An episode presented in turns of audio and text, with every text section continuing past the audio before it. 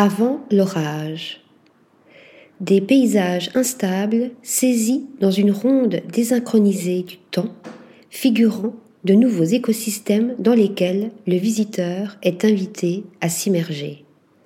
Telles sont les œuvres que nous propose d'expérimenter à la Bourse de commerce la collection Pinault dans son nouveau parcours initié sur fond de dérèglement climatique dans l'urgence de notre présent comme dans l'œil d'un cyclone.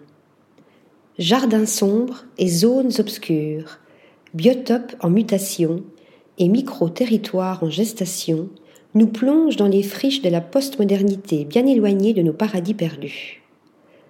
Dans le cylindre de béton de la rotonde ont poussé les arbres à béquilles de Danvaux, des branches déracinées par les tempêtes figurant tout le délabrement du monde un enfer vert pouvant évoquer ceux à éradiquer au cours de la guerre du Vietnam.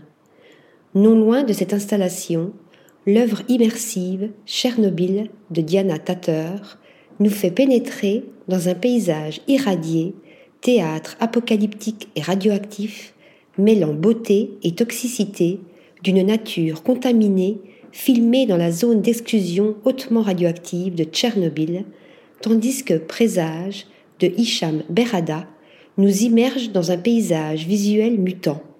Filmé en temps réel, la dégradation sous l'action de substances corrosives des métaux plongés dans un aquarium dessine un chaos de formes déliquescentes, un ballet métamorphique hypnotique. Non moins déstabilisante, la pièce sonore de Dominique Gonzalez Förster fait résonner dans l'escalier le bruit d'une pluie tropicale invisible à l'image de la catastrophe climatique annoncée.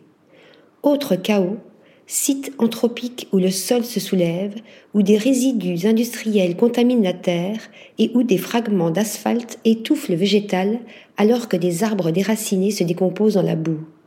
Le chemin en friche de Pierre Hugues, réalisé dans un parc en jachère de Cassel, nous projette dans un monde dystopique, boueux, hanté par des chiens aux pattes roses, fuchsia, et semé de plantes jaunes et mauves, semblant annoncer quelque germination et pollinisation d'un nouveau type et ouvrir la perspective d'une nouvelle ère post-humaine.